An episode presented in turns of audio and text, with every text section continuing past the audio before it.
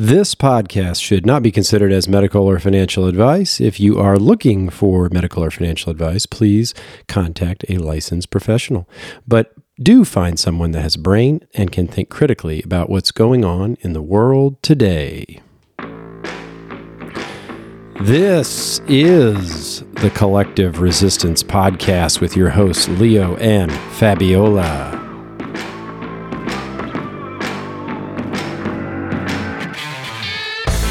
We will be discussing why we find ourselves resisting the narratives of the common collective, as well as why the common collective resists new information.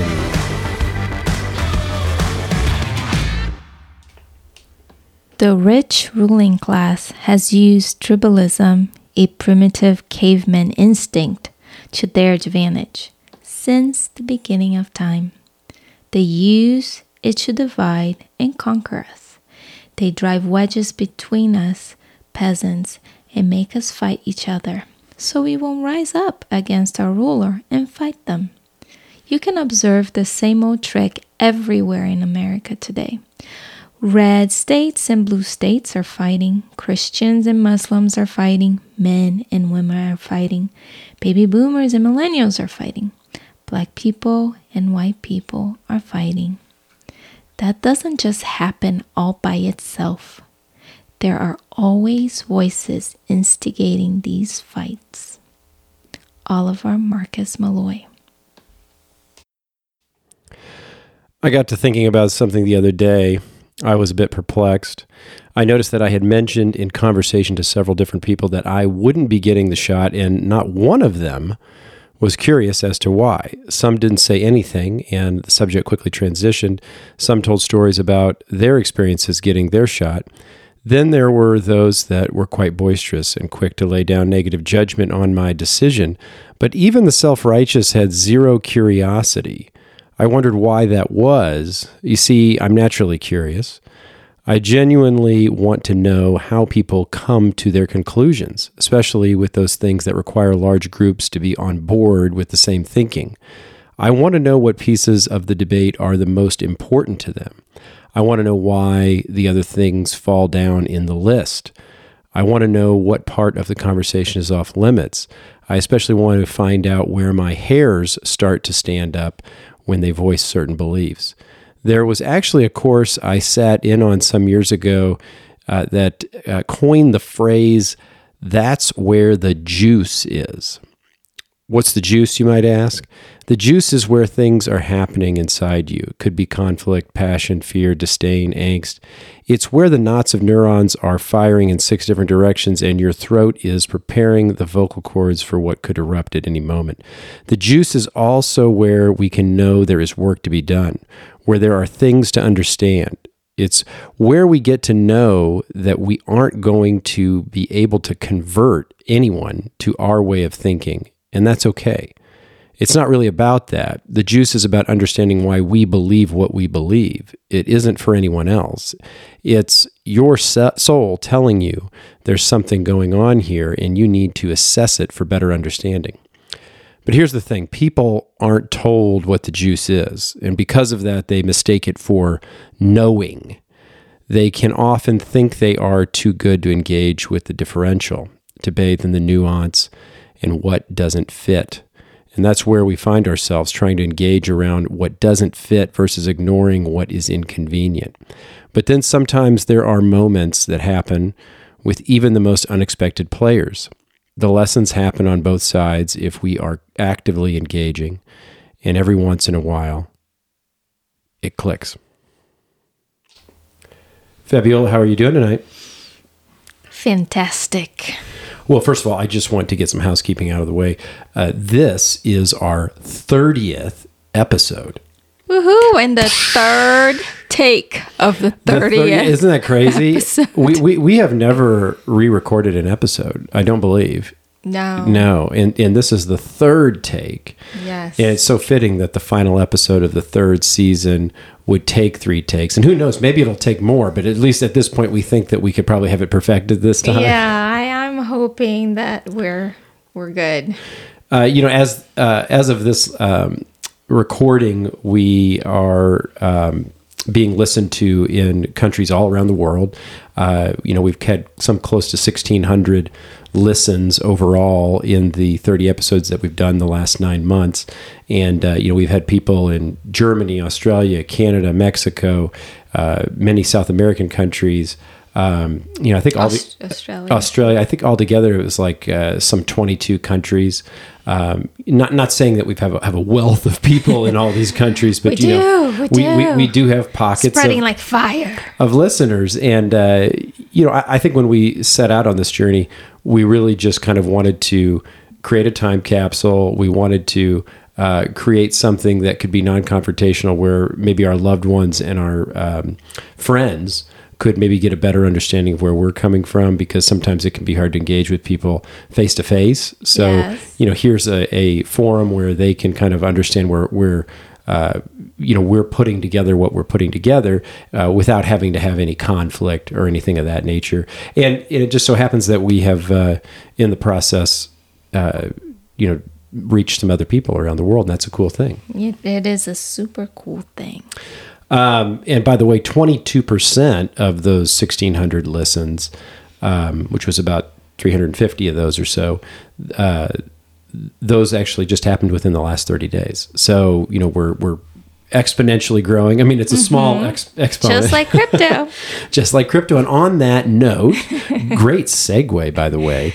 Um, you know, I, I think I'm slowly uh, wanting the cryptocurrency hex to be the cryptocurrency of the Collective Resistance podcast. Uh, Yes. So soon we'll. if you want to donate some hex, Hex, yeah, yeah, and I mean, we take anything at this point. And we, we have mentioned Hex uh, a few times in our Telegram group. So if you're not following us on Telegram, then please do so. And uh, Hex, if you're unfamiliar with it, it is a uh, um, ERC20 token that runs on the Ethereum blockchain. It is a smart contract that operates a DeFi application that um, essentially is a certificate of deposit on the blockchain. So it's a cryptocurrency certificate of deposit. Uh, so you can lock your funds up and actually make interest on them like you would a COD in a normal banking institution. The main difference is, is that you make much higher returns than you make in the bank. It's something like, you know, 15 to uh, 40% uh, is what you would make on those as opposed to, you know, a fraction of a percent at, at a regular bank. So uh, I did mention it was 25 cents uh, about a week ago. It's already at about 38 to 40 cents here just a, a few days later. Uh, expecting great things. Again, it's not financial advice. I would just tell you to check it out. And uh, And if you don't know anything about crypto, we have an episode, Crypto for Dummies. I can't remember what you named it. it was called Got Crypto. Got Crypto, yes. And he kind of gives you a basic understanding of what it is and how to get into it.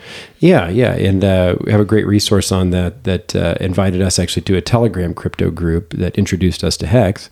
And so, you know, if you want to connect more dots, then uh, I don't see any reason why anyone else can't join that group. So let us know if you have interest in that. Um, well. Fabi, what are we doing today on this third go round on this episode? Why is this taking three go rounds? I think that it is a harder um, theme than what we've done in the past, if you can believe that. I mean, we, we took lots of deep dives on, you know, scientific papers and studies, and we talked about so much that was pretty technical. What should I say, technical? Yeah, that works. But now we're getting more to the emotional part of the whole conversation. and so Well, what do you what do you mean when you say emotional? Why why why is it emotional? I mean, we're just doing episodes like we've always done. So what, what what's emotional about this particular episode? Oh, because we, um, I wanted to have real conversations with real people, even though we couldn't do face to face. Um, I wanted to talk to my friends that are maybe on the other side, or and get their take of what they think is going on. Seek to understand. Seek to understand, be curious, ask them all the questions that I wished people would ask me. And so you kind of created a survey, if you will. Yeah, a little survey, and I talk. I reached out to a, a few friends, uh, friends that I respect and love, uh, from different age groups and just trying to connect the dot- dots and see where we can find union and reconciliation in such a divided time in our history. Yeah, reconciliation, good word for this episode. I think that's what we're coining it. Correct. I think that's what we're going to name this this this episode is reconciliation. Um, and I think it, it just comes to mind because you know there there is data um, that needs to be reconciled, and I think that that's the challenge. Is that right now we have all this data that's like um, uh, the elephant in the room, right? But it is not being reconciled, and so uh, we want to we want to do some reconciliation, uh, but at the same time we want to understand as well, and and see if there are things that we need to reconcile, Right. Uh, on on our side. And I think that after, and by the way, um, these uh, these surveys that, that you put out, uh, these were text responses. There were a couple of them that were done via Zoom video conference, and uh, uh, it wasn't like we were Rasmussen, you know, sending out hundreds of these. We, we it was probably what eight or nine, maybe ten uh, uh, requests that you put out, and then you got you got uh, information back from uh, maybe half of yeah, about those. 60 percent. 60% or so. So, I mean, again, this would be what would be called anecdotal, but still it was interesting. And because these people are, you know, within our circles, you know, we, we feel like we, we have somewhat an understanding of how, um, their brain works just from you know having relationships with them but um, there's so much more to learn because Yeah. of this one topic. Since you know how can we get along so well in life but then be so different on this particular topic? Yeah, the realization really was that I mean, we knew that already that the news that one person gets is not the same as the news another person gets. We uh, there's so many different sources of news this day besides mainstream media, and some people still in older generations seem to still choose uh, mainstream, but they look at other things too. Our generation is kind of in the middle where we dabble on both, and then we have the younger generation that's um, also dabbling in the mainstream news a little bit, but it seems like they're a little more. Um, you know, they have the social media part, right? They're techie, especially in times that schools have closed. You know, they had to rely more on technology to be able to stay connected. Definitely. Okay, so where are you taking us? So, we are going to start with a fabulous friend I have. So, a little bit older than I am. She sat down with us. We did a, a lovely Zoom um, interview. She's fabulous, and I just wanted to get her take and her point of view on, on some critical topics. In this first clip, uh, you're kind of posing the question of, of what is her understanding of how the vaccines work. Yes. Okay. Shall we go ahead and play? Yeah. All right. Um, you were talking about vaccines in general. So, what is your understanding of how these vaccines specifically? How do they work? Well, they are being effective, especially the two ones that have been approved lately. And I was happy when I heard that they were they were approved. I don't know what is going to happen. two were approved. Yeah, two were You, approved. you said two were Pfizer, approved. yeah, Pfizer and uh, Moderna. The one that I took has not been approved. So there is already a, a third boost, bu- bu- uh, booster, and I don't know what is going to happen in my case, but I hope they find something for me. Do you Because know I- the difference between the three? You know the Um, differences between the three. Um, there is the the the the case of stem cells, MR, MRA. There's a, a system that, you know, I Mhm. I decided to leave this to to the scientists. I, they tell Scientist- me scientists. Do you know the ingredients in them? Do you know what ingredients are in, No. included in this? no, Mhm. I don't. Yeah, so this was my fabulous friend, and we were talking about the vaccine and how her understanding of the vaccine, and she did uh, pose. oh, I mean, she did say that um, you know it's not her expertise and she, we'll have another clip of her uh, expanding a little more. But I just wanted to clarify only one of the vaccines has been approved, which is the Comirnaty from Pfizer, is not yet available in the US. Um, it's still, I guess, being manufactured. It is a different It's a different uh, version. They say it's the same uh, formula, but it is distinct.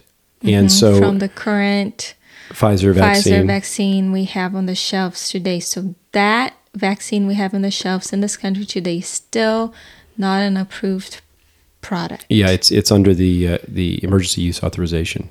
And if you want more information, I believe our previous episode we talked about the approval and about the distinct products and every everything that you need to know about that. And she also on our long conversation spoke about how she believed the vaccine was sparing lives. She believed that it was, um, and this is how I consume it because there is that too, right? I listened to the interview several times, and every time I listen to, I digest it a little bit differently. But from what I consume, she believed that it was saving many lives, and she also believed that there were more.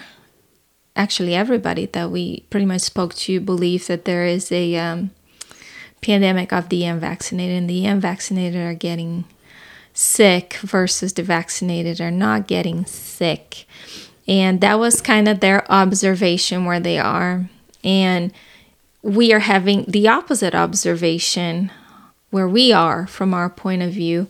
And we have been seeing a lot of news around um, the the opposite of that. like Israel specifically, Mm-hmm. most vaccinated nation, and they're seeing, you know, by far, um, you know, I think it was like seventy to eighty percent of their Mm-hmm. um, hospitalized cases were in the vaccinated, and uh, you know they're getting ready. They're doing the boosters, I think, right now, um, and then uh, they even had the vaccine czar saying that uh, there would be a fourth shot as well for them. Um, really? So yeah, so really interesting stuff happening over there. Um, so anyway. Yes. And the other thing that we discussed it was about deaths and about VAERS, the vaccine adverse reaction uh, reporting system. Uh, and she wasn't aware that that existed, but we talked a little bit about reactions, and she understands the shot is experimental. Uh, she believes the reactions are extremely rare, and we wanted to shed a little more light on uh, VAERS, and we wanted to shed a little more lives in um, the adverse reaction numbers. Uh, and especially when it comes to children, because we have children, and so we are very vigilant to keep them, you know, protected and, and safe. And it seemed like she believed a little bit that there were a lot of deaths from children versus reactions from the vaccine. So we're going to play just a, a, a video from Glenn Greenwald. She, he was actually talking about um, uh, risk analysis in comparing COVID vaccines or COVID deaths, not even the vaccines. He was comparing the pandemic and the numbers of deaths in the pandemic versus uh, car accidents. The CDC has had come out with a report in December of 2020 speaking of deaths in car accidents being the leading cause. So it was the leading cause of death and injury among children and young adults. The costs of COVID itself are often wildly misstated, wildly exaggerated, especially when it comes to children. And all you have to do to know that is look at the data from the Center for Disease Control, the CDC, the most recent data that we have on their website as of today, as I make this video. Here's their page from August 18th entitled Provisional COVID 19 Deaths by Sex and Age. So it's counting how many people are dying from COVID with the Delta variant in the Delta environment by age and by sex. Here is a chart that is incredibly revealing. It counts the overall number of deaths from COVID in the United States starting from January 1st, 2020, all the way through August 14th, 2021. So about five days ago, six days ago. Very, very recent data that obviously includes the Delta variant. For children under one years old, in a country of 330 million people, the total number of deaths is 89, 89 from COVID. For children 0 to 17, so every non adult in the United States, the total number of deaths from COVID 361. 361. You go down the list 1 to 4 years old, 45 people total throughout the whole pandemic in the United States have died. 5 to 14 years old, 123. 123. 15 to 24 years old, you get into the older age group, still just 1,078. Now, it's true more children are being hospitalized and when you open the society more, but the death toll is very small.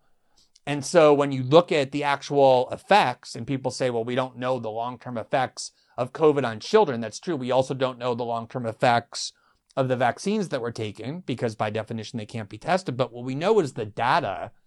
And we know that the chances, even with Delta, even now, of children dying from COVID are extremely small.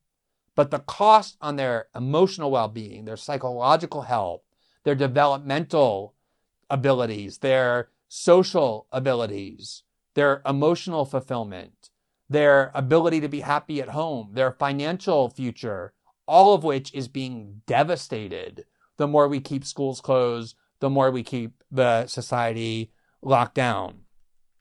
This chart shows very starkly the extreme correlation by age. It shows that if you take 18 to 29 years old, that age group, as the reference group, if you are 85 or more years old, you are 15 times more likely than that age group, 18 to 29, to be hospitalized, nine times more likely if you're 75 to 84, and six times if you're 65 to 74. And it goes down. And if you're zero to four or five to 17, you're less than one time as likely as this already pretty invulnerable group of 18 to 29.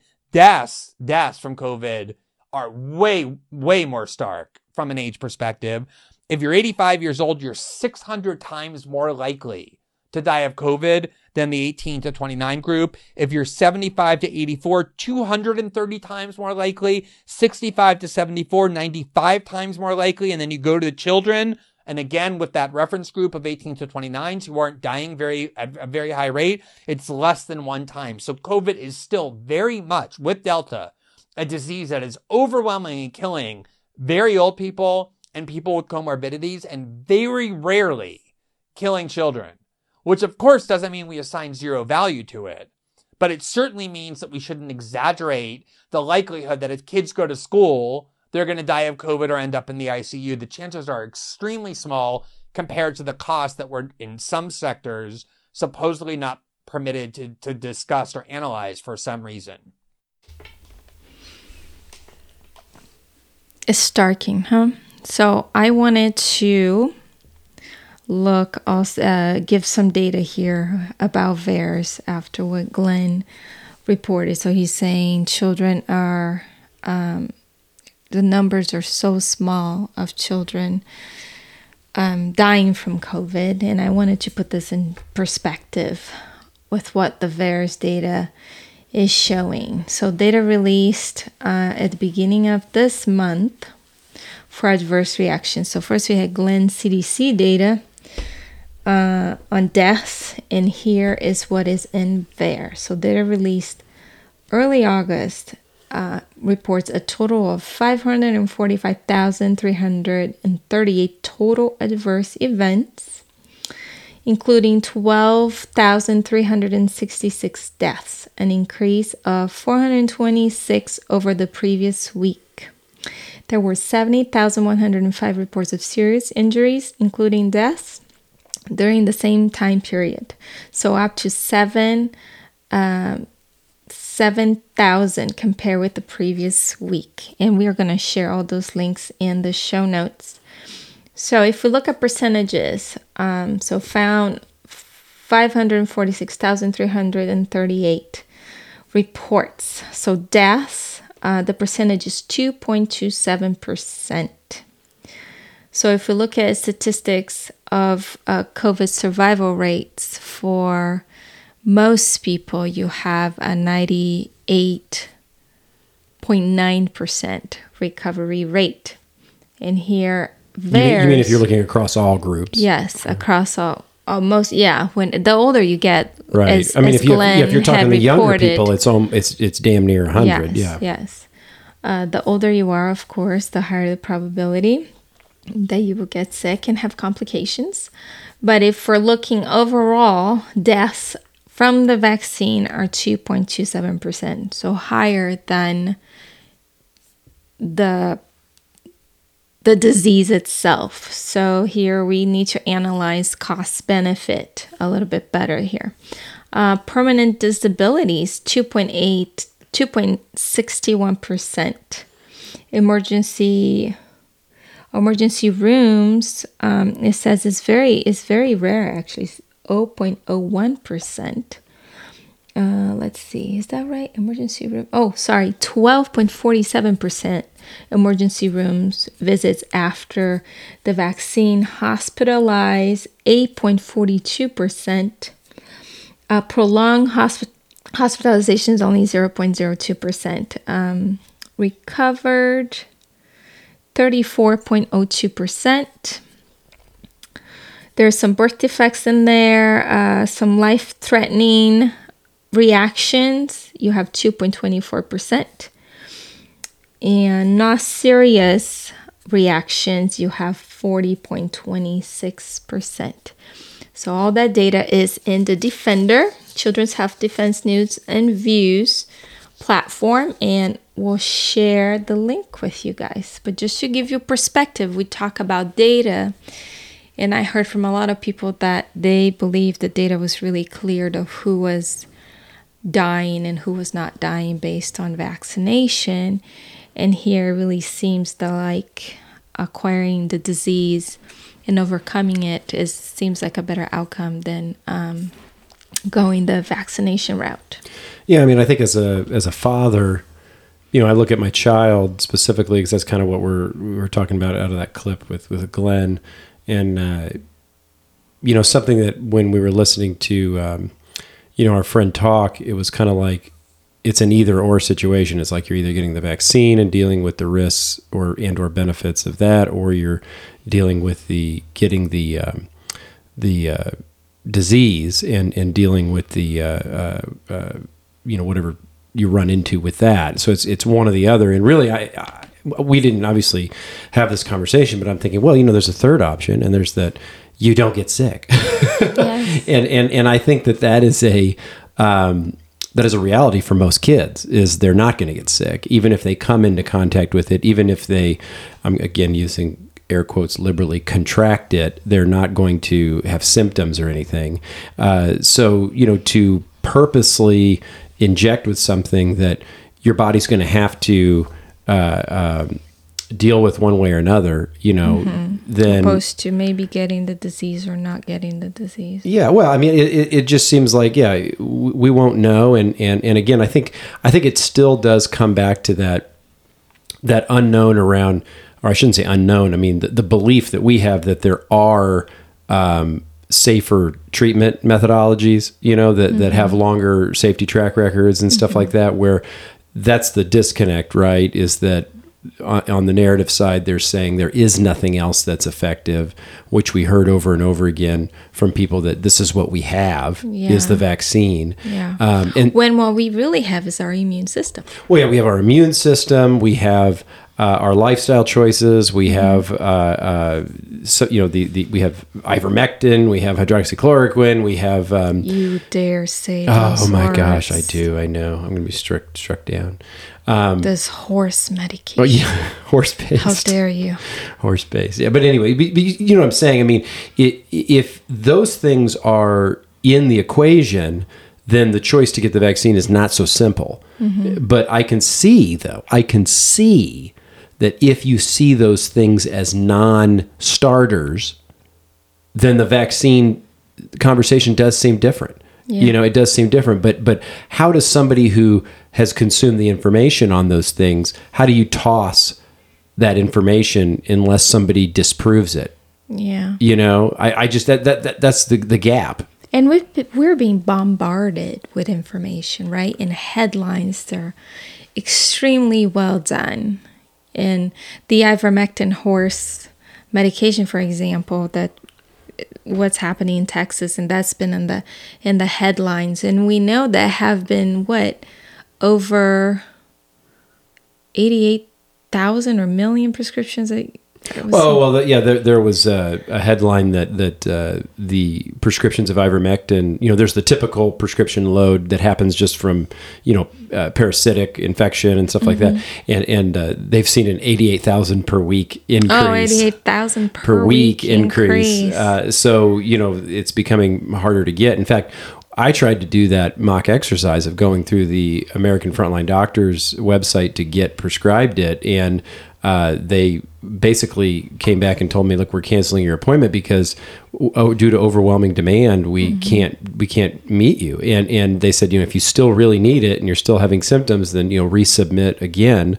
But well, uh, because you're not having symptoms. yeah, I wanted it for prophylactic use, right? So anyway, um, but but I mean, just interesting. I mean, there, there's definitely a a surge in interest around that. Yet we still can't talk about it, you know. And and, and I, I think to me the the whole thing around the FDA putting that tweet forward with the horse and saying you are not a horse, do not mm-hmm. take horse medication. Yes. That that was that really summed up this whole thing because it's it's we're not going to debate with you.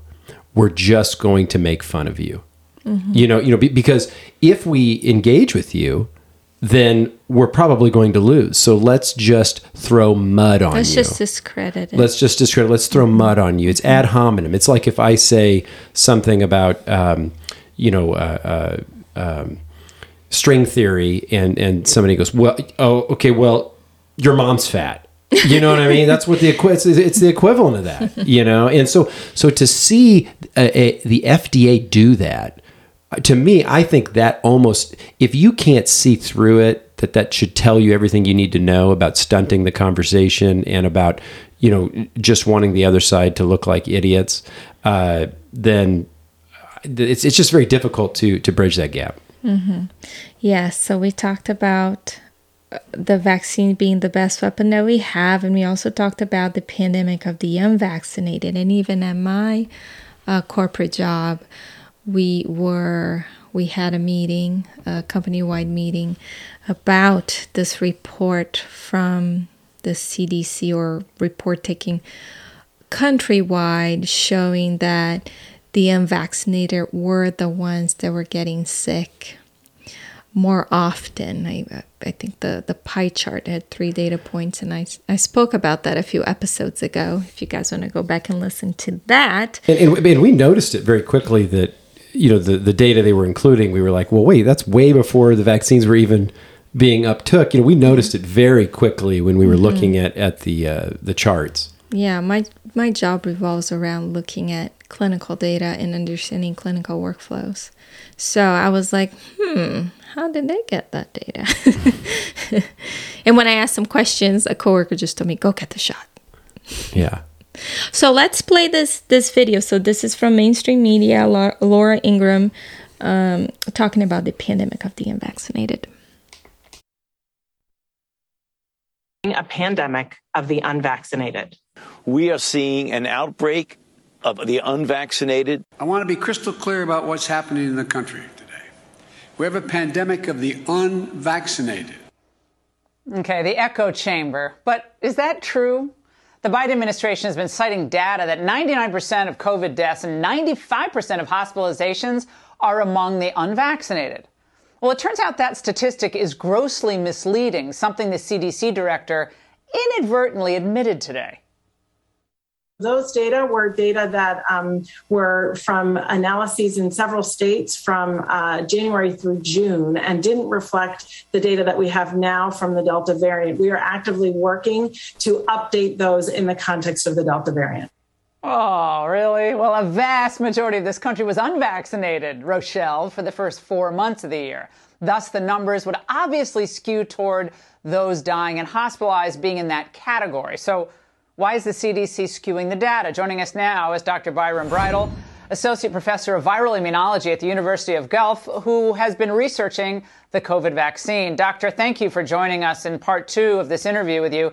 Is it accurate to now call this a pandemic of the unvaccinated? Or do you think those who are vaccinated could also be contributing to the emergence of these new variants? Hi, Laura. Thanks for having me back. Absolutely, it's untrue uh, to be calling this a pandemic of the unvaccinated. Uh, in fact, I would argue that and it's certainly untrue. Uh, the, this flipping of the messaging to to scare people into thinking that the unvaccinated are somehow driving the emergence of novel variants. This goes against every scientific principle that we understand. Uh, the reality is the nature of the vaccines that we are using right now and the way we are rolling them out are going to be applying the selective pressure to this virus to promote the emergence of new variants.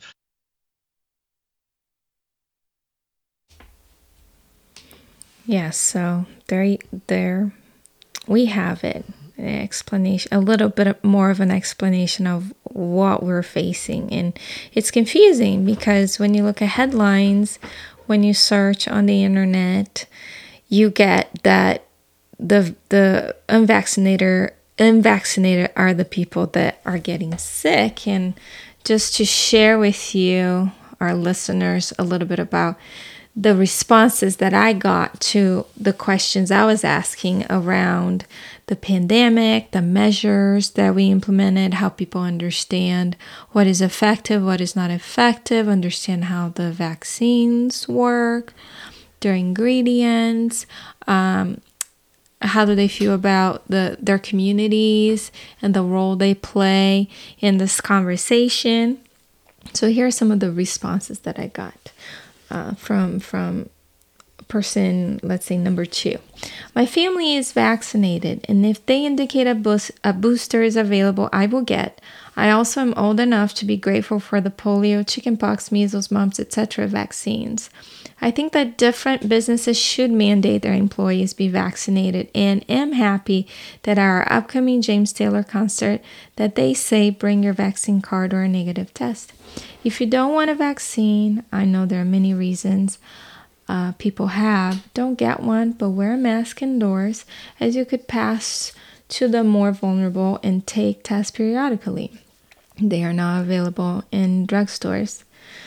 Um, and this person, so I could clearly tell this person doesn't have a very good understanding of these vaccines and how they work because these vaccines, or shall I say, these gene therapy drugs, work very differently than the traditional vaccines.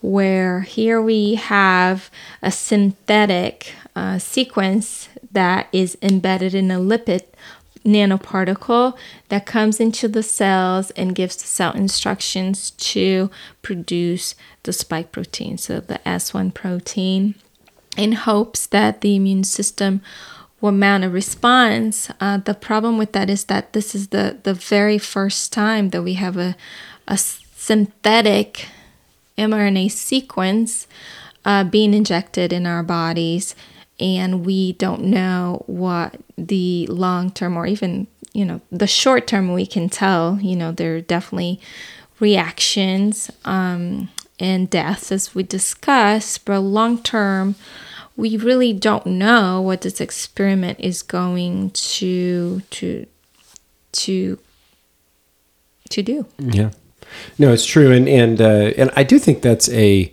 big part of this whole thing is is really playing up the bad experience of COVID. Like it's this it's this uh, grim reaper that's always there. You know, when when it's so funny because COVID or, or whatever work is COVID, you know, it can be uh, sniffles for some people, mm-hmm. you know, and and some people are uh, adversely impacted by it. Some people are really adversely impacted from the flu as well, mm-hmm. you know. So it, it's just interesting because there is this fear around COVID. It's like, well, anything that we are doing to as a countermeasure, you know, even if there are bad things about it, they're not anywhere near as bad as COVID, and mm-hmm. and uh, that's yeah, real. That's really the. It's conjecture, is the, what it the is. Perception that has been imprinted, I think, in all of us is that it's a horrible disease, and and we had actually. Um, the people that we interviewed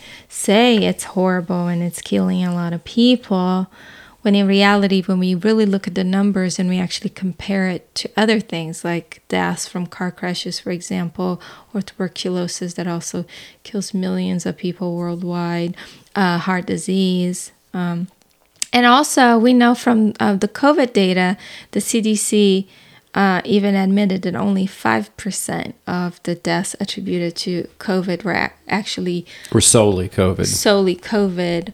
The other 95% uh, were had comor- other diagnoses and comor- comorbidities associated to that contributed to to that death. So that was one of the the posts. I want to just share a couple more before we actually play uh, another um, clip from our interviews. So um, person number three said, People are curious and have compassion and also anger and fear on both sides. The problem I see is emotional agendas and opinions.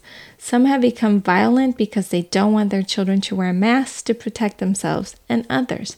That is deep seated anger that really has little to do with a simple mask. It's unfortunate that the virus has become a political and social football. It is a health issue when using social media to uh, deride and denigrate health officials, there is little room for civil discourse. Um, she this this person also mentioned uh, Florida, what's happening in Florida uh, with DeSantis, and she even asked me some questions about the other side of how maybe things in Florida are being blown out of proportion due to political reasons, which I found very interesting that she, that she brought that point up and she also um, she was the actually the first person I heard talk about uh, Tex- Texas and the headlines on uh, people being poisoned by the horse medicine. And she and, and it's interesting that these two people uh, talked about the mask and the vaccine is simple. Simple. simple. Yeah, so I thought the wording it was it was so strikingly similar that it, it took me aback a little bit. And I had uh, person number four, um, when it comes to the vaccines, this, this is what she had to say. She recommends people get the vaccine and states the data is pretty abundant on who is getting sick and who's not. In, in that regard, she believes we also should do it for others. When asked about what measures were effective for COVID, in her opinion, she responded she didn't know because she she's not a doctor. And when asked about um, the vaccines and how they work, the differences between them, she said she did not know the difference between them. Um, so there were definitely some some unions here within this comment. Um, some being that they need to maybe look at authority. Actually, from all the comments that we read in the clip that we listened, it seemed like they they don't feel like it's their place to understand the science behind what's being injected in in them because they trust they health trust, officials. They trust institutions. They trust institutions. And and uh, even though those same institutions and the uh, um, related corporate entities, you know, that are participating with them, you know, have been uh, found guilty of some of the biggest medical frauds, you know, in history, and had payouts to uh, victims that would blow your mind. We are talking billions of dollars. Um, so it's it's really intriguing to me. It's like okay, these things happen. These companies, as well as these uh, uh they government put organizations, on the market that have hurt people and had to pay billions yeah. of dollars. But then all of a sudden, when it comes to producing uh, a medication which is labeled as a vaccine, but really, it's truly, not. it's not a vaccine. um, then they suddenly become these these angels. Yeah. And they, they, you know, like we're in a pandemic. They would never try to take advantage Mm-hmm. of the public in a pandemic, you know? And so that's the, um, I, I think that is a, a potential belief, but Mm-hmm. I, I think it's a strange belief, you know? uh, Well, I don't know that it's a belief. I, I think that the propaganda, you know, it, it has been so strong, and because there's so much information, uh, there's just X amount of time during the day, and you just, you know, watch the news or look at a at an article real quick, you're gonna go straight to the headline, and that's gonna jump out. That's what is bold, blaring on the screen. So it, it does make sense to me but, but what's interesting. because I was that person at one point. But but you know when you when we look at these people and again it's anecdotal because it's not a large number of people but you know across four or five people uh, it, there were very similar instances where they didn't know the specifics or or even I, I would even say they didn't know the um, more pointed generalities even you know it, it was really just you know just do it because it's your duty Products. yeah and and and uh, how they work. well, and so, and so the intriguing thing to me is that here are people, at least most of the ones that I uh, converse with on the um, you know bodily autonomy side or the medical freedom uh, side. You know, they know things. They they understand the um, the basic uh, mechanism of how the mRNA works, you know, and how it turns your body into a factory to produce this uh, spike protein and all of that. They, they understand that. They understand that there's never been a vaccine like this. So it's just it, it's difficult to it's difficult for me me okay I'm not talking about you or anybody else but it's difficult for me to take people seriously who want me just to grin and bear it you mm-hmm. know as well, opposed we to were those people at one point. You know? well no i know but they're we also had a traumatic event that really got us to take a, a much closer look on the vaccine schedule and everything. but you and know chemicals but, and but but to our defense okay let's just say this there was nobody there was nobody coming to us and saying wake up there was nobody doing well, that maybe they were, and we just didn't see them. okay but I I'm- think those that there was no Fabby, come on. There was nobody when we were getting our, our kid vet. There was nobody that came by and said, "Hey, you might want to." Uh, in fact, do you know who did that? It was me Yeah, that did that. that okay, but but but I mean, I didn't do it very forcefully, you know. And so so, but I mean, we had nobody. Mm-hmm. I was pretty I was pretty hell bent in into my belief when I was young of watching the commercials of vaccines because those are legal in Brazil that this is this is what you do and what a good parent a good parent is the parent that takes their kids to the doctor and that's what the doctor says. That's how I was raised and I think that's how most of us were raised. So it took a really traumatic event for us to wake up and this is the reason why now when it comes to the people I love I am I'm pretty vocal about it and and pushy sometimes. I have lost friendships uh, over this uh, in the past because of those very difficult discussions. Because it was a big trauma for me to go through uh, injuring my child, being the one that took him to the doctor and didn't do the due diligence, you know. And I completely trusted my doctor. And at the end of the day, I had no idea that the manufacturer had no liability if my child got injured. And it was really hard to to and it cost a lot of money to figure out okay what happened to our child. Yeah so it's difficult to reconcile you know what we know now. And what we know now we can unknow. And it is hard when i see you know people i love um, not doing their due diligence. Uh, and not because they don't know how to do it, but because it's it's not even in their minds like it wasn't in my mind, you know, to question. And um, I felt like I didn't protect my child the way I should have, and and that's on me. And I have learned a lot along the way, but it still doesn't change what happened. So I wanted to move on, go ahead and play an, uh, a great clip from a teenager. She is a friend and she's very uh, well spoken and just very calm. And she was so gracious to just sit down and not be afraid to speak her mind and tell us how she feels about the pandemic.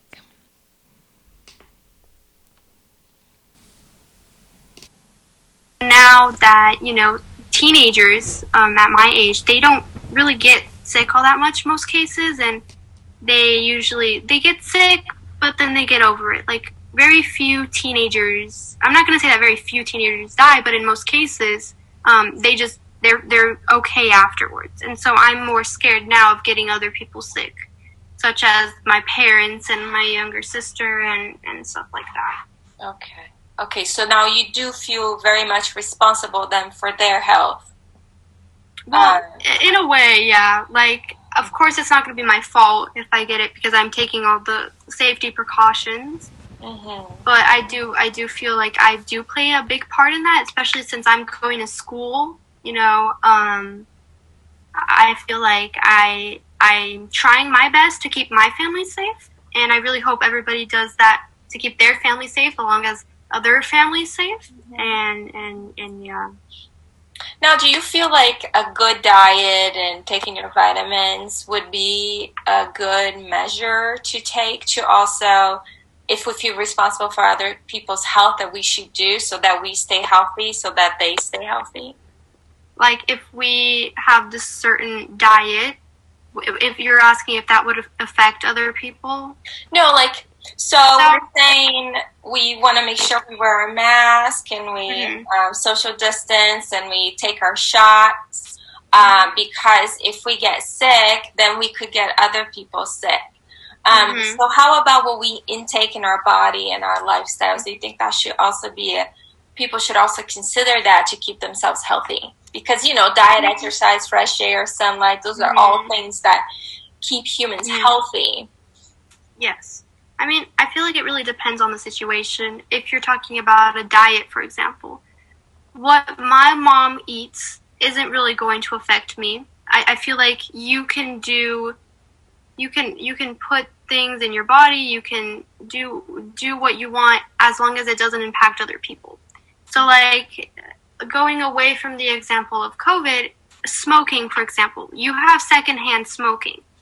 If you are smoking and you see people around, I'm not going to say like, oh, stop smoking, but just be aware that those people are also intaking the smoke that's that's near, you know. And I feel like that's kind of the same thing with with COVID. You know, if you're not taking the safety precautions, you're putting other people at risk. Mm-hmm. While if you're comparing it to a diet or like maybe exercise, that's that's a you thing, and that's not really going to affect me and I feel like you should be able to do, to eat whatever you want and to exercise how much you want as long as it doesn't impact me and other people, you know. Yeah, so this this friend, she is a sophomore in high school or is it junior? Yeah, I think a sophomore. Sophomore in high school. And the way I consumed what she was saying is that she does not believe she believes that the only measures for COVID are the vaccine, the mask, social distance, um, washing your hands, and you know what's getting the vaccine. Yeah, what's in every billboard everywhere, um, which is totally understandable. So I tried asking her the same question just a little differently, just to make sure that's what I was understanding. So we're just gonna play that real quick. You know, um, it doesn't really impact your surroundings as much as as other situations like COVID does and taking the precautions. I I feel like um, if you take a vitamin rather than eating an orange or a lemon or a fruit, that's well, let's that's even say the vaccine. You take the vaccine, mm-hmm. but you still go to McDonald's every day, or you're a smoker, for example and you were really not taking care of your body mm-hmm. and you're mm-hmm. basically trusting on one thing but you're really not doing any health and lifestyle changes that you should to stay healthy so that if we do believe the paradigm of you know germ theory, where if we get sick, we could get other people sick. Um, mm-hmm. Why would a vaccine be like the end all be all, but your diet and your lifestyle not be a consideration? Hmm. I mean, I feel like your whole lifestyle choices, especially when it does come to smoking or doing drugs and and eating what you want to eat or just exercising, that is different than taking the vaccine because the vaccine isn't going to necessarily guarantee your your becoming healthy. It's just going to help you with the COVID vaccine and with you know, making sure other people don't get sick and making sure you don't get sick. And, you know, I, I just feel like that really affects other people. Mm-hmm. Um, and, and, you know, and that people should really take that into consideration. Um, and I do, my family does.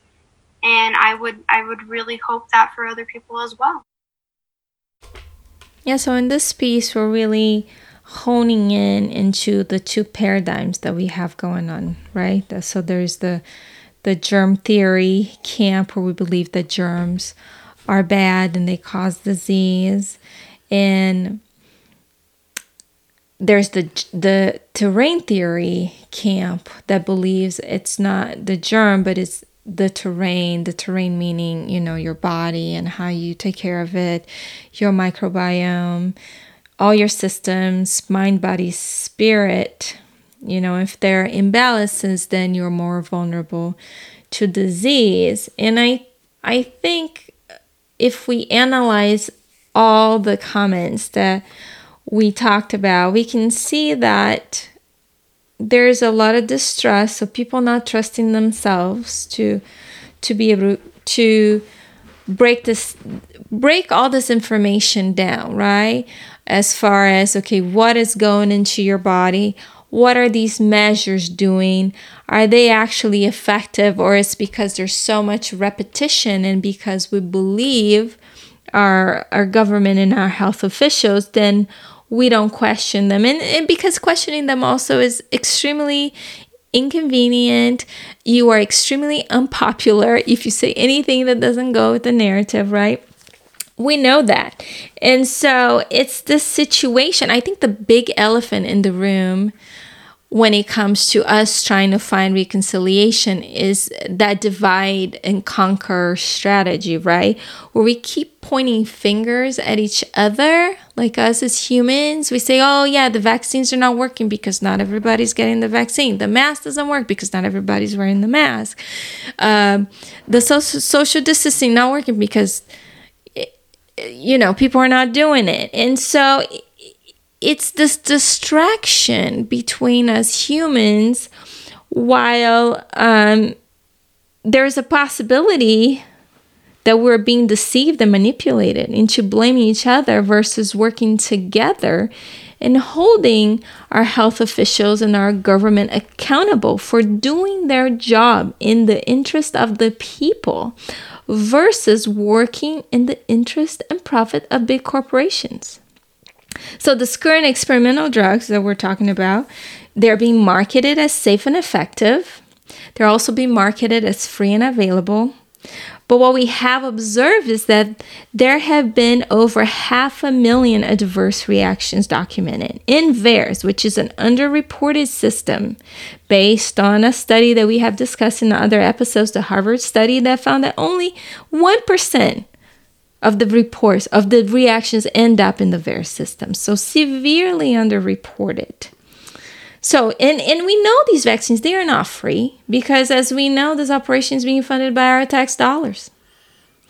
And, and most importantly, these gene therapy drugs that they're calling vaccines, they, they're calling vaccines probably because vaccines get this, this label gets shielding, you know, under the 1986 Vaccine Act and uh, these gene therapies, far more shielding they're getting uh, From under liability. EUA under the 2005 PREP Act, which is something we also talked about in our podcast. So these manufacturers are completely immune from any liability. They don't even stand behind their own product. They don't get uh, regulated. But I mean, I guess we can say they get regulated by the FDA, but it doesn't seem there's a whole lot of Yeah, well, the FDA gets seventy five percent of Yeah. their budget from from big pharma. Big pharma. So, so there you go. how regulated are you so, going to be? so, so these are the conversations that we need to be open to talk about. And this is how we work together, right? We try to make sense. Do, do mask work? Do uh, social social distancing work? Is this all simple? The simple vaccine, the simple mask. I mean, the CDC is even saying around masks, they, they just don't have the data. Uh, Leo, can you play um, the former head of the CDC interview in mainstream media? He's being questioned about this this issue specifically. Let's see what he has to say. now. You know, they're basically saying everybody should be masked, right? And we talked about the fact that there has been no study that would that would back that up. Um, so the question is, and you say you, you did some studies then, but you did them with, with dummies. What, where have they been for the past, you know, ever since then? What's been going on for the past nine, ten months? Why ha- why don't we have data rather than, as you say, just opinion that's leading this push with our schools? I think it's a fair criticism. A fair criticism. You know, you, you heard the, I think in the Wall Street Journal they talked about $42 billion of NIH funding in less than uh, uh, 2% was on COVID. I mean, these are critical questions. Uh, is routine screening twice a week in a school, is that the real way to limit interschool transmission? Uh, is it, um, you know, wearing mask or not wearing mask? You know, I'm of the point of view that this has to be locally decided uh, as opposed to a general mandate, uh, particularly in the absence of data. But you know, I've said before, I do believe that masks are better than having received a vaccine that didn't work in you. But that's not to say that I'm convinced that we can make the statements that the best way to protect kids in school is, uh, as some has advocated, Yeah. universal masking. I think maybe better ventilation, maybe better desanitation, maybe routine testing twice a week to identify silent epidemic, maybe reinforcing in parents that they don't send their kids to school if they're sick and they don't send them to school if their siblings are sick. So do you think the current S- uh, CDC rule that all kids should wear masks, you're saying that the current CDC is wrong on this issue? I'm saying that I haven't been able to review data that supports that recommendation. Okay. So there you go. He hasn't been able to see data that supports the recommendation. So there you have it. Our CDC doing a fantastic job. So, but I wanted to just play real quick the final thoughts of our friends that have been so gracious to meet with us and basically speak openly with their hearts open.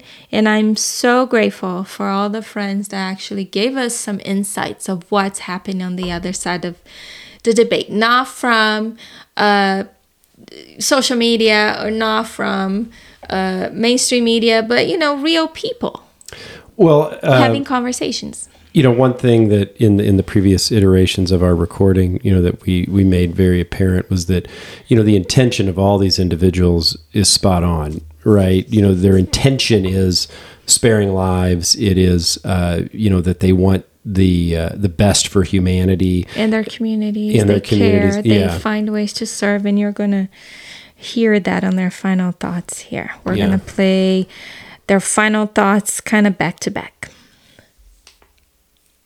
Is there anything that you want to tell people that are debating? They're not sure to get it, if they get it or not get it. Do you have a message for the for them? Um, you know, uh, I I think this pandemic taught me to care about other people, and um, I would say that if we are in a position to help those people, people who are uh, needy and underserved, and help them the way in any way we can. Giving money uh, telling them if they get vaccinated or um, uh, doing something. And i started doing more for other people in any way i could. I don't I, don't want this to be like i'm bragging but Mhm. I, I just we have a we have a, a duty with our brothers and sisters and being a, a person who i'm a christian uh, i i truly believe that this is a the best best time for us to prove that we love each other. You know, I remember the first time we played that. I think I was inferring, okay, the way we prove to each other that we love each other is is to get the vaccine. But but I think you had pointed out, well, that may not be what she was saying. Mm-hmm. Yeah. That's You know. kind of how we consumed it because she did explain that she was full aware that the drug was experimental. And she even said she had a reaction herself and she had some problems with it for uh, a, A month, Kind of a, yeah, extended period of time. But she also shared that, you know, if you do get the vaccine and you do have a reaction, in her view, you were helping the manufacturers make a better product. Um, now, I'm not sure if she, she did say that she did not know what theirs was. And, and there's a couple different ways to report it. And I think you can just go to your doctor and say, hey, I got the shot and I had, I felt this way after. And then you're kind of counting on them to submit a VAERS Yeah, report. and then they get you could submit it submit a one too, but uh, there, there's also the vaccine data link I think that they report to, and um, there might be another avenue, but I I do not know if she did report that or not. I'm not sure about that, but. From what we, we took is that she does recommend the vaccines, and we, and we wanted to put this here in the show because she was very sincere in her belief and sincere in helping her community. Well, and and she mentioned the word duty, and Mhm. and it's an interesting word choice because I I think in a lot of ways, you know, we we don't use that word, but I mean I think that we we definitely feel that word when we think about you know like what we do on this podcast, and and we believe it's our duty to understand what's Mhm. going on. You know where people say oh it's too complicated. You you you can't understand the science. You haven't gone to the school to do that. You know i mean first of all i would beg to differ there you know what i mean? I i just i may not have somebody who's who's um, you know rubber stamp me with a degree or something but i mean i i think i can understand very complex uh, um, situations and, and processes and stuff like that. I, I don't have an issue with that. Um, but but I I, I think that that uh, uh, you know we're giving away that power and Mhm. uh, uh, and we think that's our duty. So we're both going after duty. Yes. We're just we just think the duty is something different. Mhm. So I think that that's intriguing. Yeah, so let's play our young lady's final thoughts. Okay. if you were talking to a person that either didn't want to get the vaccine or um, wasn't sure, you know, like if you have a friend, that one friend that doesn't get it, where you're coming from, what, and, and they just let you say whatever you wanted to them, what would you tell them? well, I would tell them that you know um, it's it. I think it's important to take the vaccine um, because it will really help us move along with this pandemic and you know get us back to normal life. Um, you know, uh, I would I would tell them how important it is for them to get this vaccine in order to make sure other people don't get sick and so that they don't get sick because everything that comes with COVID is absolutely terrible. And that I don't think they want to, you know, go through that. And I don't think they want any other people go through that because of them. And that it, you know, there's a lot going on in the world that is a consequence to COVID. You know, there are borders shut. I haven't been able to, you know, see my family in a very long time because the borders are shut. And a lot of people are experiencing that. And um, I would just tell them how important it is to me. And, you know, they can form their own opinion about it and if it will truly help them. But that it, you know, we, we must think about the world and our community, not only us. Of course, like most of the times we are our first priority, but this is something that can be solved, that can't be solved if we don't all come together and kind of decide that we are truly going to finish this and, and get rid of, not get rid of this virus, but put a stop to it, you know? Mm-hmm. Yeah, so wise wise words words. We're coming from we're coming from different perspectives, but honestly, we just want to take care of each other, us to take care of each other, work together, right? Well, I she mean, she says come together. Yeah. And and and I think that it's interesting because when I hear it, it's like okay, well, it's like we want to come together on the narrative, okay. But then there's this we've talked about the elephant in the room, which is all this information that we have, Mhm. okay, that doesn't fit. Yeah. It's the nuance that doesn't fit. But instead of saying, okay, look, we're going to hash out that information that you have. Mhm. Okay. We're going to hash it out. We're going to really look at it deeply. We're just going to ignore it. We're going to censor it. We're going to uh, not let Yeah. the videos about it be put up. So, how does that push coming together? How does it do that? You know, I would be perfectly uh, willing to admit that because certainly we've talked about things on this podcast. Some of them are, are somewhat speculative. You know, Mhm. certainly we Conspiratorial. Yeah, certainly we've done that, and I I'm perfectly fine with with data. You know, coming out and saying, okay, look, well, this is why we know this isn't true. Mhm. But let's have that in the public forum. Yeah. And Put in- our egos aside, yeah, even, you know, instead of and mu- open our hearts and be inquisitive. instead of muting half of the world Mm-hmm. and and just saying take your medicine. You know that does I, I guess that's where it's just hard to it's hard to see the come together notion. Hmm Yes, and I wanted to talk just a final thought about giving our power away and not feeling competent or not feeling like experts or not feeling like it's our job to understand how these drugs work or how these measures work or how people came up with these measures um, because we are no experts, right? Um, so there is something called informed consent, and this has been talked a lot lately surrounding vaccinations in general, but this vaccine specifically. And um, when you go have a medical procedure, right? If people have had a surgery before, you know, they get a form that they have to sign that explains to them, okay, what the procedure is, the risks, the benefits. Um, so, you know, your physician is supposed to actually be giving you this information before you undergo a procedure. So, there was an article I ran across um, called Experimental Vaccines Required Informed Consent. This article actually had a video in it uh, with a couple doctors, and this video was completely censored. So you can even see what these doctors said. But the article had pretty good information. So just to explain, we have talked about informed consent in the past in other episodes, but I felt it was very important to talk about it in this episode. So the article says the vast majority of people were simply not being given the opportunity to exercise this right, the informed consent right, that is a foundational principle of medical ethics and central to the concept of patient autonomy. Most people likely don't even know what information they should be able to receive prior to vaccination. Information that should be freely communicated includes the fact that the vaccines are experimental and unproven.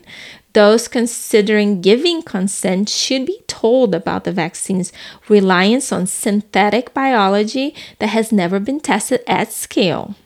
But it also includes information on known risks and benefits from phase three trials, and that these trials are still underway and some won't be completed for over 18 months. They're supposed to be completed here on uh, January 31st, 2023, for Pfizer mRNA vaccines, for example. But simply, without vaccine transparency, informed consent is just not possible. The very least we should expect is that every person gets to read the product information leaflet agreed between vaccine man, uh, makers and regulators before giving their consent. Even this isn't happening where the information is being given is being given. It's often being handed to people as a passing gesture, a formality after vaccination. The three pre- prerequisites for informed consent, and this is really important. For consent to be valid, you need three things. It must be given voluntarily, without coercion or deceit. It must be given by an individual who has mental capacity. And third thing, before giving consent, a person needs to have been fully informed about the issue. That includes being informed about what the risks and the benefits of the treatment or vaccination are, as well as the risks and benefits of going going without the treatment or vaccination and what alternate options might be available. Yeah, that's good. I, I uh, we have talked about informed consent a lot, but we haven't outlined it fully. That's mm-hmm. actually a very good description. Yeah, so if you're listening to this podcast for the first time and you're not sure and you've been hearing the mantra safe and effective, uh, free and available, um, and you don't feel like you you know you are an expert you even understand like uh, one of the the people told us well even if i read the ingredients of the vaccine i wouldn't know what they were. So what what's the point right? And and i agree but you do have this little thing this pesky thing called informed consent right? The pesky thing to the manufacturers probably. That's informed consent that you need to be given information before you fully agree to being part of this experiment and agree to being part of any medical procedure.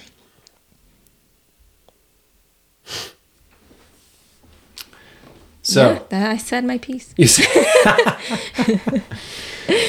so now, right. do you have any final thoughts, Leo? Before we actually, we want to end with uh, an inspirational video. Well, I mean, I I really want to thank these people for participating, and I uh, uh, I learned some things, you know, and the and and uh, w- what I learned is that, um, you know, they're they're very passionate, you mm-hmm. know, ab- about what they yeah. believe. They're very passionate about their families, about their communities. Uh, but I but I will say my assessment, and this is my my psychology 101 you know it, it's worth the, the the paper it's printed on right but mm-hmm. but uh um is that it's all based on belief given by authority.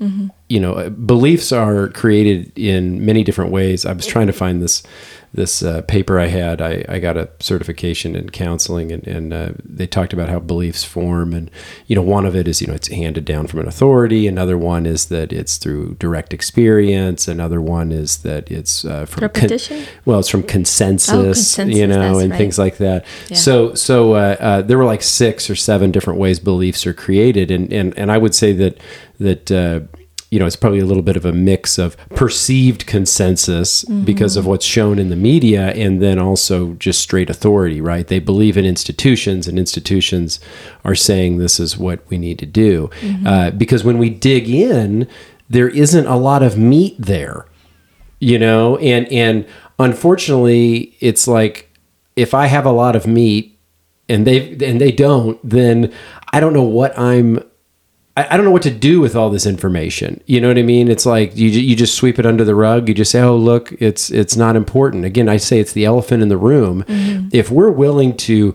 you know, uh, uh, really chop that information up and and consume it and and come to terms with it, I think I would be good with the outcome. But it's the manipulation and the reason we're not allowed to have that conversation, which just points to me that I don't know how to get to that other side. Mm-hmm. But but I will say that I believe that they're well intentioned. Mm-hmm. And I mm-hmm. believe that they want the best for humanity. Mm-hmm. I, I, I just question where the belief is created, you know, mm-hmm. from that authority. Yeah. Well, let's play our our ending inspirational video before we end the season and take a very well deserved pause. so that's the Del clip, right? Yes. All right, here we go.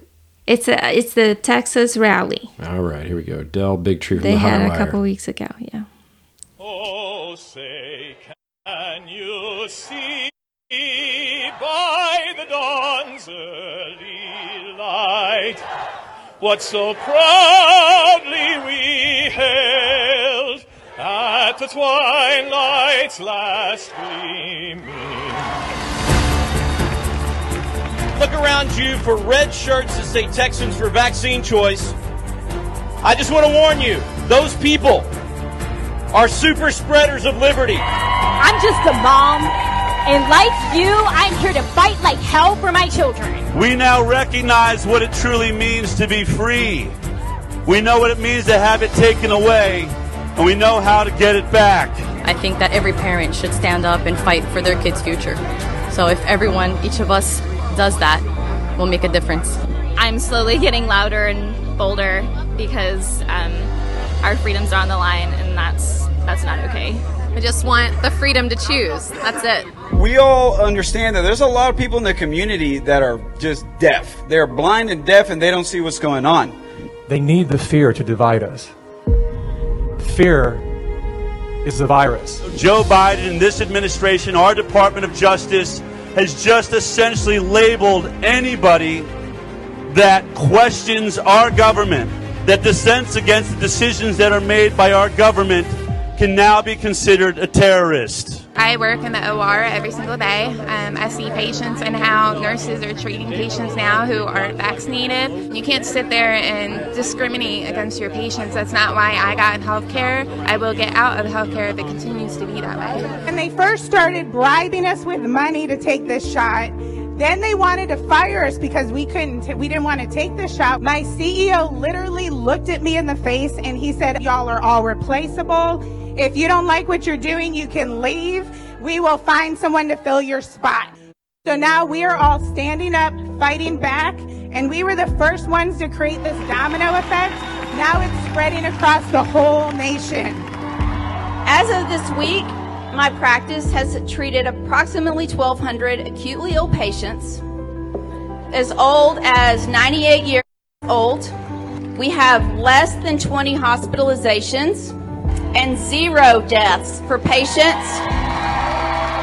We have tools to address it. Why isn't this information spreading like fire? Let's take a few moments of silence for those who have lost children and loved ones as a result of this vaccine. I'm here, excuse me, to speak about my son. He was a wonderful kid. My son received the vaccine and he died a few days later. The only explanation that was given to me was an enlarged heart. So I have anything to say to anybody, look down your child. It's not worth the risk. I mean, you see your baby right now, you might not see your baby tomorrow. I have to live with that the rest of my life. I love the hell out of my country, but I don't trust my government anymore. Vaccine mandates are about the most un American thing I could possibly think of, not to mention uh, a violation of the Nuremberg Code. We have to all stand up and say no. My daughter has had a lot of health issues, and this vaccine could really negatively affect her and harm her. I'm here because my husband was a doctor at Darnall Army Hospital, and he had a forced Tdap vaccine almost exactly two years ago that attacked his brain, brainstem, and spinal cord, leaving him permanently disabled. I had an allergic reaction to the flu shot probably almost about 10 years ago, which really opened my eyes. My polio vaccination did that to my leg. Eat all the fatty tissue in my left upper thigh, and that was from a vaccine that's been around for 40 years. If you took the vaccine, that's your right. I'm not a hypocrite. But hell will freeze over you make me get anything. You're tyrants, thank you for being so out of touch with humanity that you say and do things that give yourself away. Thank you for declaring liquor stores and McDonald's essential while closing our gyms and houses where we pray. And thank you to the media for your daily lies and deceit. Because of you, this is a history that we the people shall never repeat. And I think in no time in history have I seen this amount of people and this amount of support rallied behind this cause. When government starts to kind of co parent with us, that's not okay. Because we don't co parent with the government. We came down here today to support our freedoms here in the United States to make our own medical choices and make sure our rights are not taken away from us. We are on the last resort. If you lose this battle, if you lose Texas, I promise you, you lose the entire country. If you are a doctor, a nurse, a respiratory therapist, a nuclear technologist, if you work in the cafeteria, if you clean the toilets, if you are security, if you are administration, strike. Rather than waiting for them to strike at you and threaten your job, go on strike. Do not trust your government. They do not have your best interest at heart. Understand that the fight is local. Your county commissioner, your county judge, your mayor, that's where they win the battle. Take back the local community. Dear tyrants, just one more thing. We the people have rebranded your agenda. The Great Reset is now the Great Awakening. When we leave here today, we are not the minority. We are the majority. We are the United States of America, and we are fighting for freedom! Freedom! Freedom! Freedom! Freedom! Freedom! Freedom!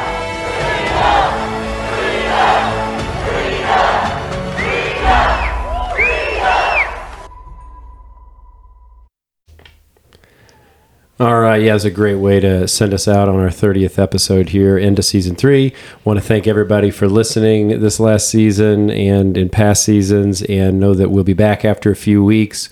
Uh, we'll go on a little bit of hiatus. We're doing a little bit of travel, and uh, hopefully there'll be no news that'll happen in that time. And then, uh, you But know- stay connected in our Telegram group. yeah, that's true. We're always talking in the Telegram group. Some days are more busy than others, but uh, jump in there if you want at the Collective Resistance Podcast. And uh, that's it for season three, episode 30. Fabi, what do you want to tell everybody? Hey, everybody. Thank you so much. Stay healthy, stay safe, stay curious.